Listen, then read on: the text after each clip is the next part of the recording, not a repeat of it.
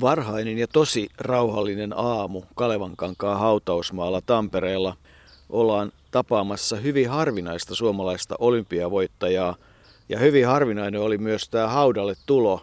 Ihan summa mutikassa nimittäin ajettiin oikeastaan käytännössä melkein haudan päälle. Näin kävi hyvin ajettu jouko. Koordinaatit oli, mutta ei nyt niin tarkat, mutta sieltä se löytyy kuusiaudan, tai tuo kuusiaita olevaan tuommoinen lehvä aita, miksi sitä nyt sanoisi, on jotain terijoen salavaa vai jotain puuta kuitenkin, jonka juureen Vilho Tuulos on haudattu. Hän on todella merkittävä urheilija. Usein ei tulla ajatelleeksi, miten merkittävä urheilija, koska hän on todella ainoa suomalainen hyppylajien, yleisurheilun hyppylajien kultamitalimies olympiakisoista ja voi olla, että jää semmoiseksi ikuisiksi ajoiksi. No sitä en tiedä, mutta se minkä tiedän ja mistä olen ihan varma on se, että ennen kuin tätä matkaa lähdettiin tekemään, niin Vilho Tuulos on varmasti näistä suomalaisista olympiavoittajista yksi tuntemattomimpia, ainakin minulle. Täytyy sanoa, että minäkään olisi heti. Kyllä minulla on sellainen käsitys, jos olisi kysytty, että, että missä hän voitti, niin olisin sanonut, että kolmiloikassa, mutta en olisi pystynyt sanomaan tarkkaan missä ja millä tuloksilla. Mutta nythän se tiedetään, että siitä on jo 94 vuotta, kun Vilho, tai niin kuin hän itse signeerasi aina V-tuulos. Hän ei sitä Vilho tai Ville nimestään sillä lailla välittänyt, vaan pisti aina kaikkiin nimikirjoitukseen V-tuulos. Antwerpenissä 20 hän tuon kultamitalin voitti ja sen vielä pari pronssimitaliakin. Kun lasketaan yleensäkin yleisurheiluhyppylajien suomalaiset olympiamitalistit, niin, niin Villellä on yksinään melkein yhtä paljon kuin niitä on kaikilla muilla. Eli sittenhän meillä on seiväsypystä kolme, Erkki Kataja Lontoosta hopeaa, Eiles Landström Roomasta pronssia ja Antti Kalliomäki Montrealista hopeaa. Ja sitten on tietysti vielä Jorma Valkaman pronssimitali Melbourneista, joten siinä ne hyppylajien mitalit ovat. Ja Villellä on kultaa Antwerpenista, pronssia Pariisista ja pronssia Amsterdamista. Miten Juri tulkitsee sen, lasketaanko esimerkiksi Hannu Rantakarin hyppymitali tai muiden voimistelijoiden hyppymitalit mukaan näihin hyppyjen olympiavoittoihin ja mitaleihin? käsittääkseni sanoin yleisurheilun hyppylajeista, mutta että jos hyppylajeista puhutaan, niin siinä olisi hyvä urheilukysymystä, missä olympiakisojen hyppy, hypyissä suomalaiset ovat saavuttaneet ja kuinka monta mitalia. Että siinä olisi jollakin pohtimista sitten, koska siihen saattaisi tulla uimahypytkin mukaan. Tosin Toivo Aro ei mitalia saanut, koska Ruotsissa, Tukholmassa ruotsalaiset tuomarit veivät häneltä mitali vuonna 12 uimahypyissä, mutta kyllä sieltä löytyisi kaikkea jännää tuolta olympiahistoriasta, mutta pysytellään me nyt tässä kolmiloikassa pysytellään. Ja tämän matkan ehkä mielenkiintoisinta antia oli vierailu Erkki Tuuloksen eli Villen veljen pojan luona. Eläkkeellä oleva insinööri kertoi aika mainiosti siitä, että kun oli kuusi veljestä, niin, niin harvoin Arto ollaan päästy niin suuruudenhullujen kuninkaallisten joukkoon. Niin, se oli Erkiltä kyllä hieno avaus, kun hän totesi, että tuulokset on aina ollut suuruudenhulluja ja kuninkaallisia suuruudenhulluudesta hän sanoi, että ei se, ei se ole sellaista suuruudenhulluutta, joka olisi ollut tullut tuolle leuhkimisena tai sellaisena, että olen tässä muita parempi, mutta että mielikuvitus on ollut aina rikas, suunnitelmat on ollut suuria, eivät ne aina ole toteutuneet, mutta kaikki hirveä usko itseensä ja hän sanoi että ehkä vähän hymyssä suinkin kuitenkin, mutta että tuolokset ovat olleet suuruudenhulluja kuninkaallisia sen takia, että kaikki nämä kuusi veljestä, mitä, mitä Karlo Kustaa Tuuloksella, joka oli Talberi vielä vuoteen 1906 asti, mutta muutti sitten nimensä, eli Villen ja veljen isä, niin kuusi veljestä ja kaikilla oli enemmän tai vähemmän kuninkaallinen nimi. Karlo Alexander, Hugo Axel, Albert, Frederik Konstantin, Vilho Immanuel ja sitten Kustaa Adolf nuorin. Ja, ja tytärkin oli vielä Anna Josefina, joten semmoista kuninkaallisuutta siinä nimien kautta haettiin, ja siitä Erkki Tuulos varmaan tarkoitti, että kaikki olivat kuninkaallisia. Niin, ja kun perheen äiti oli Anna Su- Sofia omaa sukua Holm, niin kyllähän siinä kuninkaallisuutta oli riittäviin.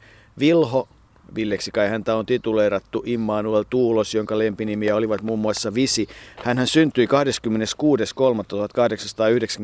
Tampereella ja menehtyi toinen syyskuuta 1967 myöskin Tampereella. Ja onhan tietysti merkittävää se, että kun Tampere on kuitenkin yksi näitä merkittäviä suomalaisia urheilupaikkoja, niin Ville Tuulos on ainoa paljasjalkainen tamperelainen ja olympiakultaa saavuttanut tamperelaisessa urheiluseurassa urheilut urheilija. Niin nimenomaan siinä järjestyksessä, että syntynyt Tampereella ja edustanut voittaessaan tamperelaista urheiluseuraa, eli pörintöä, että sekin on yksi tämmöinen erikoisuus, jos näin voi sanoa, ainakin tamperelaisittain merkittävä, merkittävä asia. Hän oli siis kolmiloikkaaja. Ja tuohan tuli tuolta Ihanan ja Kura, Kuralan väliltä tuo kolmiloikkavoima, eli ne olivat kaksi taloa tuolla tehdasmiljöissä ja siellä pojat sitten opettelivat hyppäämään talolta toiselle ja Rotvallilta toiselle, kuten Tampereella sanotaan, ja kuinka monella loikalla siinä pääsi, niin se ikään kuin kehittyy tuo kolmiloikkaan innostus sitten Villellekin, Villellekin näin lapsuuden leikeistä ja näinhän tapahtunut monelle urheilijalle, mutta kolmiloikkaaminen ei ollut kovin, kovin tuota yleistä suomalaista urheiluintohimoa siihen aikaan, mutta Villestä tuli kolmiloikkaa ja häntähän on sanottu, että hän on Hämeen heinäsirkka. Toinen lempinimi on Pohjola heinäsirkka. Hän oli syntynyt 1895, mutta oli 183 senttiä pitkä, eli silloin syntyneenä vuosisadan 1800-luvun lopussa syntyneistä, niin huomattava pitkä kaveri. Ja niin kuin sanoit, se lapsuus oli siellä puuvillatehtaan kadulla ja se pihan ylitys, se piti tehdä ja se tehtiin noin 13 askelilla. Siinä oli pehmeitä kohtia ja kovia kohtia ja kesät kuluivat siellä Santalahden rannalla. Talvella sitten hiidettiin sen Näsjärvissä olevan siilinkarin ympäri ja, ja jo 11-vuotiaana löytyy tietoa, että Ville olisi ottanut osaa viisiotteluun se ikävaihe 7-17 vuoteen piti sisällään aika lailla monipuolisesti kaikenlaista urheilua, voimistelua. Ville oli hyvä hiihtäjä ja, ja myös sitten sitä, mitä nykyisin kovasti kaivataan, eli määrää. Nimittäin kun pojat lähtivät pikkupojat lenkille, niin kierrettiin sieltä Puuvilatehtaan kadulta, niin Messukylän kirkkoja tultiin takaisin. Eli siinä tuli sitä matkaakin sitten ihan riittävästi. Ja kyllähän nämä vanhemmat veljet, erityisesti Kalle, innostivat tähän urheiluun. Ja, ja sitten tullaan vähitellen siihen, kun hän oli semmoinen reilu teini-ikäinen, 16-vuotiaana Ville innostui yleisurheilusta erityisesti ja oli jo mukana olympiakarsinnassa. Jäi toiseksi, ei lähetetty 1912 Tukholmaan, hyppäsi 1298. Jussi Halme Tukholmassa Suomea edusti, oli siellä 11, mutta jo samana syksynä 1912 Ville Tuulos hyppäsi 13.73 ja kun siitä lasketaan uraa eteenpäin, niin on se yllättävää, että kolmiloikkajan jalat on niin pitkään kestänyt. Niin, eipä niin siihen kohti sitten oikein kestänytkään. Kyllähän vuonna 14 hyppäsi jo, jo Malmöön balttilaisissa kisoissa, joita siihen aikaan järjestettiin. Hän voitti kolmiloika 1463 ja oli pituudessakin silloin kolmas. Mutta sitten tuon 14 vuoden jälkeen niin alkoivat nuo jalat reistailla – Muistat hyvin Jouko, miten vielä 50-luvulla, 60-luvullakin sanottiin, että on vettä polvessa. Mä aina ihmettelin, että mistä sitä pikkupoikana, mistä sitä vettä sinne menee. Onko siinä polvessa joku reikä, mutta nestettä kertyi siis polviin Villellekin ja, ja hän, hän tuota, joutui itse asiassa muuttamaan sitten koko kolmiloikka tyylinsä sen takia, kun polvet alkoivat reistailla 15 ja 16 vuosista on nyt puhe ensimmäisen maailmansodan vuosista. Ja tuota, Villehän tuli tunnetuksi sitten siitä, että hän, hän lyhensi ensimmäistä loikkaansa – ja toinen oli sitten pitkä ja kolmas niin pitkä kuin pystyy. Eli hän hyppäsi täysin eri tavalla kuin 99,9 prosenttia kolmiloikkaista kautta aikojen. Kyllä, ja, ja siihen ajanjaksoon itse asiassa jo vuoteen 1913 liittyy se, että hän hyppäsi alle 18-vuotiaiden Suomen ennätyksen 1471 Tulos ei sinänsä ole merkittävä, mutta se, että se kesti 51 vuotta ja Pertti Pousi sen vasta sitten rikkoi, niin se on aika merkittävää. Suomen mestaruksi ensimmäisen kerran 1919 Pyynikillä tuloksella 1485 ja siitä sitten lätketään kohti Antwerpenia, joka oli se kultavuosi. Mutta siihen väliin mahtuu se Suomen historian aika rankka jakso, eli sisällissodan jakso. Ja Niinhän sieltä Näsijärveä pohjoiseen lähti myöskin teknisen opiston komppania ja Tuuloksen urheilukomppania, mutta ainakaan Tuuloksen urheilukomppanian sotaretki ei alkanut eikä päättynyt kovin oivallisesti. Komppanian päällikkönä taisi olla Matti Heinivahon isä ja mentiin, mutta siinä sitten jouduttiin tuonne Suinulan taisteluun melkein heti ja siinähän sitten kävi sillä tavalla, että kukaan ei tietenkään näistä pojista kaatunut, mutta ainoastaan Kustaa tämän tapaamamme Erkin isä pääsi pakoon – piilouduttua lantakasan alle. Ja tietysti heidän poikien isä pääsi myös pakoon siinä vaiheessa, mutta sitten muut pojat jäivät vangiksi ja Ville Tuuloski oli vankina sitten sen loppusodan tuolla Lyseon tiloissa vai pihalla vai missä heitä pidettiin. Hän jälkeenpäin oli todennut vaan, että hyvin häntä siellä kohdeltiin. Se oli hänen ensimmäinen sotansa, mutta aika, aika julmaa aikaahan se oli ja nimenomaan Tampereen seudulla. Kyllä, ja sitten se nuorempi veli pääsi mukaan vielä sitten Mäntän Vilppulan taisteluihin, tai joutui, miten nyt sitten haluttiinkaan sanoa, ja kyllähän se verilöyly, niin kuin sitä kutsutaan, niin tarinana on sellainen, että sitä ei voida tässä käydä läpi, mutta se on yksi osoitus ihmisten totaalisesta julmuudesta ja, ja ennen kaikkea tämmöisen sisällissodan kauheudesta, mutta jos ne sitten unohdetaan ja päädytään pikkuhiljaa sinne, että Antwerpenin matka on ollut varmasti ikimuistoisa Villelle monellakin tavalla. Ensin hypättiin 19. päivä elokuuta karsinta, joka muuten naurattaa, että kun tänä päivänä on kaiken maailman elektroniset mittalaitteet ja muut, niin tulos ilmoitetaan sentään sentin tarkkuudella, mutta siihen aikaan oltiin tarkkoja. Villen tulos karsinnasta 14.50,5 pehmeällä hyppipaikalla ja tosi kurjassa säässä. Ja ne hänen jalat, ne oikuttelivat ja hän todella kärsi kylmästä. Oli kyllä sitten oppinut hoitamaan ajan mittaan jalkoja lämpimällä vedellä ja niillä pässin pökkimillä sukilla, jotka paksut villasukat jalassa hän sitten kulki ja herätti omalla laillaan huomiota, mutta finaali hypättiin 21. elokuuta ja varmasti monelle suomalaisille silloin yksi olennaisimpia asioita on se, että Folke Jansson jäi kahden sentin päähän. Se oli varmasti tärkeää. Tuli noista sukista mieleen, että Ruotsissa häntä suorastaan ihailtiin noista sukista sen takia, koska ruotsalaisten mielestä muut sitten silkkisukissa ja muissa yrittävät urheilla, mutta tulee suomalainen, jolla on pässinpökkimät jalassa ja voittaa kaikki. Kari Rahkama muuten yritti käyttää noita samoja sukkia, että jos ne olisi hänen jaloilleen tehneet hyvää, mutta aikansa sitten oltuaan pässin pökkimissä, niin huomasi, että ei hänelle ainakaan niistä hyötyä ollut, mutta semmoisenkin esimerkin tuolos jätti niin kuin sitten jälkipolville, että tämmöistäkin voidaan yrittää. Niin, siellä Antwerpenissä Jansson jäi kahden sentin päähän ja tuo Villen alkukilpailussa hyppäämä tulos, siitä tuli sitten se voittajan tulos. Silloin jätettiin voimaan finaaliin myös alkukilpailun tulokset ja tuo 14.50 ja puoli, se on olympiavoittajan tulos ja sillä voitettiin kahdella ja puolella sentillä ruotsalainen. Niin, finaalissa hyppäsi sen puoli senttiä vähemmän tarkkaa mittaustyöskentelyä. Vuonna 2022 Villelle, niin kuin aika monelle suomalaiselle siinä vaiheessa, kirjattiin aika merkittävä saavutus, nimittäin Englannin mestaruus kolmiloikassa. Ja, ja kun sitten myöhemmin on näillä hautareissuilla tutkinut tai Englannin mestaruutta, niin ne oli oikeastaan semmoiset epäviralliset Euroopan mestaruuskilpailut siihen aikaan.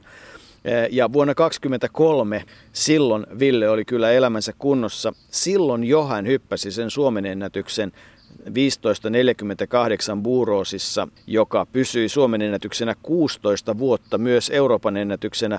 Ja samoissakin, samaan aikaan samana vuonna Göteborgissa hän hyppäsi pituuden Suomen ennätyksen 731.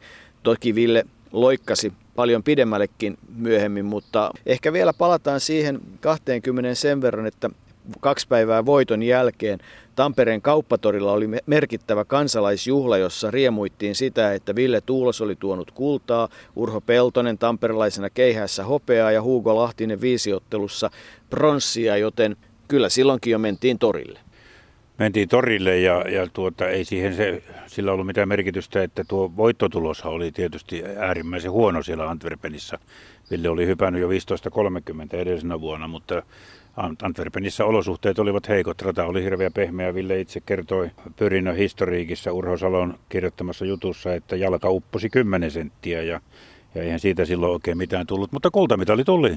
Ja sitten mentiin Pariisiin joko 24 ja siellä oli kyllä äärimmäisen lähellä vai sanotaanko äärimmäisen tai äärettömän, molempia sanoja käytetään silloin, kun koetaan kuvata sitä, että oli lähellä, niin toinen kultamitali, joka sitten kuitenkin jäi pronssiseksi. Niin, sieltä Pariisista on tietoa se, että, että Ville olisi hypännyt unelmahypyyn, että se olisi mitattu, 15.72 olisi saatu mittaa, mutta pitkän tarkastelun jälkeen sitten punainen lippu, tai näytettiinkö silloin punaista lippua, kuitenkin tuomaristo päätti, että, että siinä lankun takana oleva ikään kuin hiekkareunus, että siinä olisi pieni jälki ja, ja sen takia oliko sitten lankulle tippunut hiekkaa tai oliko se joku hiekamuru tippunut piikkarista siihen, mutta oli miten oli, hyppyä ei hyväksytty, joten hän sai tuloksella 15.37 silloin pronssia, mutta merkittävää on se, että hän oli siellä myös pituudessa neljäs.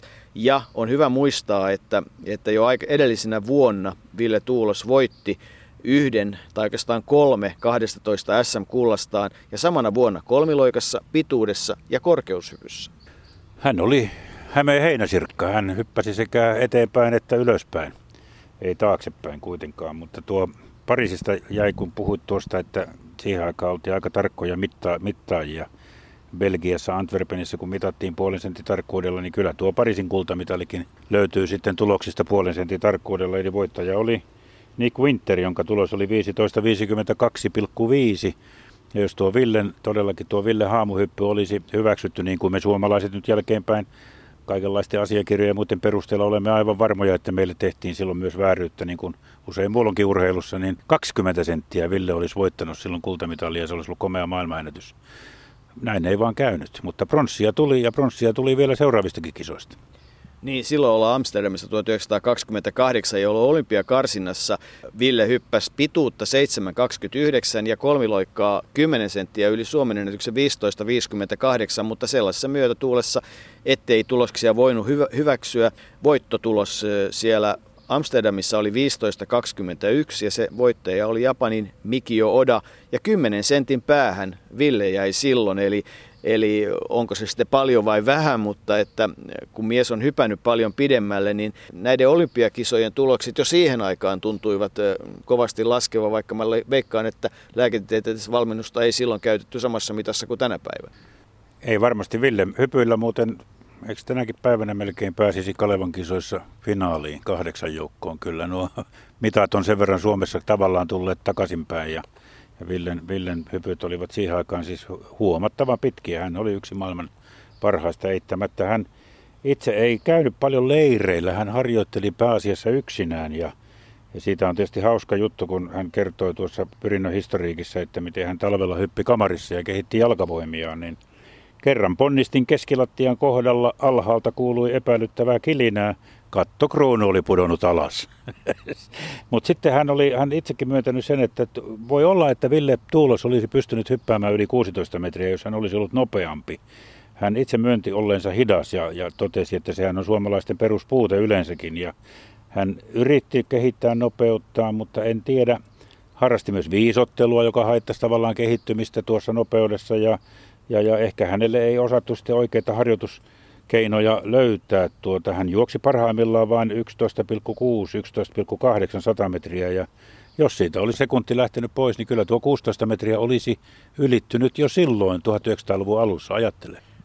En osaa ajatella, mutta osaan kuvitella sen, että hän oli menestyvä urheilija, siis 12 SM-kultaa, tusina muita mitalleita, ja vaikka hän oli hidas, niin hän oli riittävän nopea ollakseen kerran mukana myös pyrinnön joukkueessa neljä kertaa sadalla metrillä, ja, ja todella nämä Suomen ennätykset, sehän on elinomainen urheilukysymys, että kuinka monta Suomen ennätyksen tekijää kolmiloikassa löytyy Ville Tuuloksen jälkeen?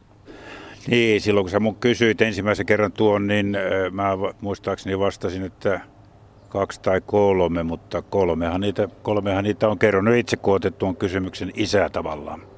No en kai sen isä ole, kai minäkin sen kuulin jostakin, mutta se mikä siinä on, on merkittävää on se, että Onni Rajasaari parasi siis ennätystä ensilukemiin 15.52, siinä on ensimmäinen. Kari Rahkamo 16.40, siinä toinen, ja Pertti Pousin 17 metriä, siinä kolmas ja edelleen voimassa. Eli vain kolme miestä sen vuoden 23 jälkeen. Itse hän, paransi Suomen ennätystä kahdeksan kertaa, eli 14, 10, 15, 48 ja kolme kertaa pituudessa 702 7 31, eli monipuolinen hyppääjä Ville Tuulos oli. Ja kyllä hän itse todella siitä harjoittelusta kertoi myös sen, että, että hän kammoksu liikaa punttiharjoittelua ja, ja niin kuin sanoit, korosti sitä, että nopeus oli kaiken A ja O ja, ja se oli se syy, mutta että eihän se Ville Tuuloksen olympiakisa yrittäminen loppunut vielä 28, nimittäin vuonna 32 hän hyppäsi vielä 14.34 oli karsinassa mukana Los Angelesiin, hyppäsi 13.59. Ei valittu, koska matka oli pitkä ja rahat tiukalla pula-aikana, mutta periaatteessa, jos hänet olisi valittu 19.12 Tukholmaan, niin kuin tänä päivänä olisi varmasti tehty, ja 32 äh, Los Angelesiin, niin kuin varmasti tänä päivänä olisi tehty niillä tuloksilla suhteessa – eikä sota olisi häirinnyt olympiakisojen rytmiä, niin Ville Tuulos olisi kolmiloikkaajana ollut kuusissa kisoissa lajissa, joka jalalle on enemmän kuin raskas. Näin on. Nuo on tietysti ovat näitä jos, jos juttuja, jossa, joista tulee aina mieleen se, että jos tätillä olisi munat, jauhoja ja vähän tykötarpeita, niin hän leipos lettuja tekisi. Että se on sitä jossittelua. Ville Tuoloksen ura oli kuitenkin komea. Täytyy sanoa, että ehkä se pienellä tuurilla olisi ollut vielä komeampi. Olisi ollut kaksi kultamitalia, mutta kulta ja kaksi pronssia olympiakisoista. Siinä on jo saavutusta ihan tarpeeksi. Ja kyllähän juhlittu mies oli Tampereella, sehän on selvä. Ja se tietysti johti siihen, että sitä juhlintaa sitten uran loppumisen jälkeen tahtoo jatkua. Ja uran aikanakin jo tuolla ravintolan puolella tarjoajia riitti ja Ville ei lasiin sylkenyt, joten se johti siihen, että hän joutuu jopa muuttamaan sitten Tampereelta pois, koska lääkäri määräsi, että maalle lähtö olisi nyt sopiva hoitokeino. Niin, se urheiluuran aikainen ja sisällissodan jälkeinen aika oli, oli lasitusliikkeen aikaa. Satamakatu 7, jossa Tampereella nykyisin on ravintola, niin, niin siinä oli aika merkittävä lasitusliike, jossa parhaimmillaan kai toistakymmentä työntekijää, mutta että sotahan sen bisneksen sitten loppujen lopuksi lopetti. Ville kyllä lopetti aikaisemmin, koska vuonna 1937 hän lopullisesti muutti maalle, mutta oli siellä Näsijärven, Ylöjärven puoleisella rannalla reilun parinkymmenen kilometrin päässä Tampereelta niin viettänyt kesiä jo aikaisemmin ja Erkki Tuulosen kertoi aika mainiosti, että kyllä yksi suuri hetki kesällä 36 oli, kun kesämökille oli Berliinin olympiakisojen vuoksi hankittu radio ja sitähän piti kuunnella. Anteni oli kahden seipään välissä korkealla ja siinä sitten koko porukka kuunteli, kun Jukolan kuuluisat sanat murakoso jää, murakoso jää ja murakosohan jäi neljänneksi ja Suomi otti kolmoisvoiton ja silloin oli Ville hyppinyt pitkin metsiä. Kyllähän urheilumies oli alusta loppuun niin kuin toinenkin kerta, mistä Erkki Tuulos on kertonut, kun, kun silloin heilläkin oli, oli, Ville oli ostanut jo tuon pajukon tilan sieltä Teiskosta, mutta heillä oli edelleen Kustaalla oli, oli mökki siinä vieressä ja, ja Erkki Tuuloshan oli Villen paras kalakaveri, mutta se, hän kertoi, että kerran siellä tuota itsehillintä oli, oli tuolta Villeltä pettänyt oikein pahasti.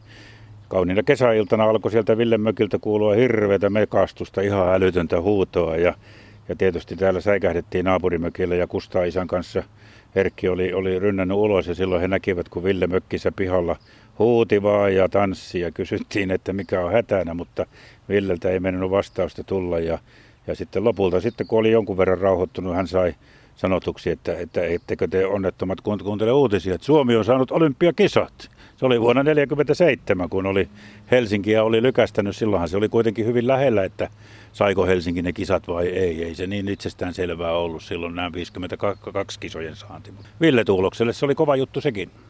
No kova juttu. Se taisi olla suomalaisille urheilumaailmalle muutenkin. Kyllä niillä kisoja on ollut oma merkityksensä ja, ja ei voi olla mainitsematta, että ne vuoden 52 olympiakisojen paikat niin vielä tänä päivänäkin ovat aktiivikäytössä lähes tulkoon sellaisenaan.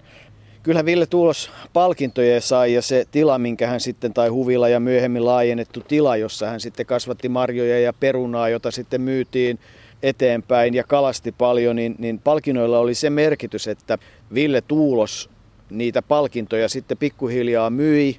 Sitä hopeaa oli sen verran paljon ja sai sille rahaa niin, että hän sai useampiakin hehtaareja ostettua lisää maata.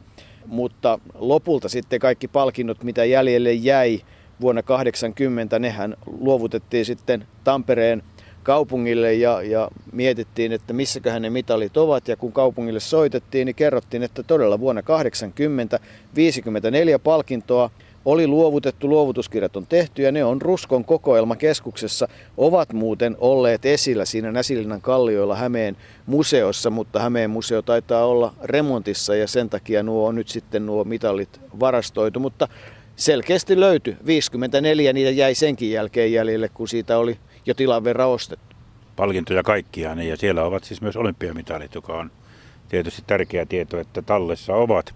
Villellähän ei ollut lapsia. Ville oli jo silloin 20-luvulla, kun hän oli tuommoinen pitkä ja solakka ja, ja todella heinäsirkka nimitys kuvasi nimenomaan häntä myös ulkomuodoltaan. Tuolla Erkki Tuuloksen kotonahan on, on patsas, joka on tehty Ville Tuuloksesta. Niitä useampia tällaisia pieniä patsaita, niin kyllä siinä on, näkee semmoisen solakan jäntevän kaveri, jolla oli erittäin sirot nilkat muun muassa. Erkki Tuulos kertoo joskus nähneensä Antwerpenin kisoista filmin, jossa, jossa oli näytetty vain miehen jalat ja hän heti tunnisti, että kyllä siinä Ville jaloista oli kysymys. Mutta silloin kerrottiin, että 20-luvulla Ville oli ollut kihloissa kyllä erään tamperelaisen tunnetun suvun tyttären kanssa, mutta tuo kihlaus sitten purkautui ja meni pitkään ennen kuin Ville lopulta sitten avioitui Hilja Viitasen kanssa vuonna 1946 ilmeisesti ja vietti loppuelämänsä hänen kanssaan siellä Pajukossa ja myöhemmin Tampereella muutettuaan takaisin Tuuloksen taloon. Hilja Viitanen oli viinikassa ja se kertoo sitten kyllä tästä Villen toisesta harrastuksesta, että sieltä hän vaimonsakin tapasi ravintolan pöydän äärestä. Niin, Villelle maistui aika pitkään. Oikeastaan voi sanoa, että vuoteen 1937 asti, jolloin niin kuin jo kerran todettiin lääkärin määräyksestä tai hyvästä kehotuksesta, hän muutti sinne maalle ja, ja palasi sitten vanhoilla päivillään Tampereelle ja, ja muutti sitten siihen Tuuloksen taloon, jonka seinään sata vuotta hänen syntymänsä jälkeen kiinnitettiin laatta. Hilkka Riihivuori ja Harri Huhtala sen naulasivat paikalleen tai paljastivat ja mukana olivat muun muassa Tapani Ilkka olympiakomitean puheenjohtajana, ministeri Ilkka Kanerva ja kolmiloikkaajien edustajana Kari Rahkamo ja kyllähän se piispa Osmo Alajan siinä tilaisuudessa pitämä puheen yksi lause kuvaa hyvin, että omaa huumoriahan siinä Osmo Alajalla oli. Hän oli, Ville oli hänelle hyvä esikuva mutta urheilijana, mutta aina elämässä ei Villellä viimeinen loikka pitänyt. Kyllä se aika hyvin ja kauniisti kuvaa sitä tilannetta. Kauniisti kuvaa ja eihän sitä koskaan, eihän koskaan mitään järjestyshäiriöitä aiheuttanut eikä tällaisia, vaan itselleen teki sitten vahinkoa, mutta niin kuin sanottiin, niin Tampereella tarjoaja riitti Ville Tuulokselle. Ville Tuulos oli Tampereella tunnettu mies, vaikka aloitimmekin tämän keskustelun siitä, että suomalaisessa urheiluhistoriassa häntä ei sillä lailla muisteta kuin monta juoksijaa, mutta kyllä Ville, Ville Tamperelaisena oli tunnettu ja siellä Teiskossa hän kuitenkin viihtyi, hän viljeli perunaa ja, ja, ja omenoita ja kaikkea ja sitten tuo kalastus oli aika merkittävää. Erkki Tuulos, joka oli hänen kalakaverinsa ja soutajansa souti verkoille, niin kertoi, että, että muikunmätiä ei tuli niin paljon, että se, sehän se oli osa bisnistä ja 10 litran tölkeissä muikunmätiä lähetettiin Tampereelle myyntiin ja sitten siellä Erkki mainitsi tuommoisiakin kuin neljän kilon siikoja, jotka on kieltämättä aika ison tuntuisia. Hyvä kalajuttu ainakin, mutta voi olla, että oli totta. Siihen aikaan Suomen järvissä saattoi kalaa olla vähän enemmän. Siinä olisi kuitenkin saattanut käydä niin, että kolmen olympiakisojen ja kolmen sodan vähemmän taisteluihin, mutta kuitenkin osallistunut Ville Tuulos ei olisi koskaan kalastanut. Nimittäin kun talvisota loppui 13.3.40, niin 12.3.40 Ville Tuulos muiden joukossa oli lähdössä Vilaniemeen vastahyökkäykseen ja jos se sinne olisivat lähteneet ja hyökkäys olisi toteutunut, niin hyvin suurella mahdollisuudella Ville Tuulos ei olisi sitten niitä talvisodan jälkeisiä päiviä nähnyt jatkosodassa hän vielä palveli nostoväessä ja, ja kyllähän anekdootti sitten jo sieltä sisällissodan ajoilta on se, että oletko usein nähnyt Kustaa Mannerheimin allekirjoittamaa paperia? Kerran, eli Erkki Tuuloksella se oli hallussaan, eli Karl Gustaf Emil Mannerheim antoi tämän sisällissodan, vapaussodan mitalin Kustaa Tuulokselle ja allekirjoitti itse tuon luovutuskirjan Kustaa Mannerheim. Se on harvinaista, mutta hän käytti silloin siinä sodan jälkeen hän käytti suomalaista nimeä. Hän ei halunnut panna Karl Gustav, vaan pani Kustaa Mannerheim. Se on todella harvinaista. En, en, en, en olisi tiennyt, että tällaisiakin olemassa, ellen olisi itse nähnyt. Ja toinen, minkä siellä Erkki Tuuloksen kotona näin, oli laakeriseppele. Aika harvoin, jos koskaan, laakeriseppeleitä, olympiakisa voittajia laakeriseppeleitä pääsee katsomaan niinkin läheltä. Niin, ei, ei näitä Antwerpenin, siellähän Antwerpenissä seppeleet annettiin voittajille ja ne, ne ovat hyvin harvinaisia nykyaikana ihan varmasti. Loppuaikansa Ville Tuulos vietti sitten Tampereella siellä Tuuloksen talossa. Hän kuoli vuonna 1967 ja lepää nyt täällä Kalevankankaan hautausmaalla keuhko. Keuhkot vissiin pettivät pikkuhiljaa, hän kuihtui pois. Suomalainen edelleen ainoa olympiavoittaja yleisurheiluhyppylajeissa.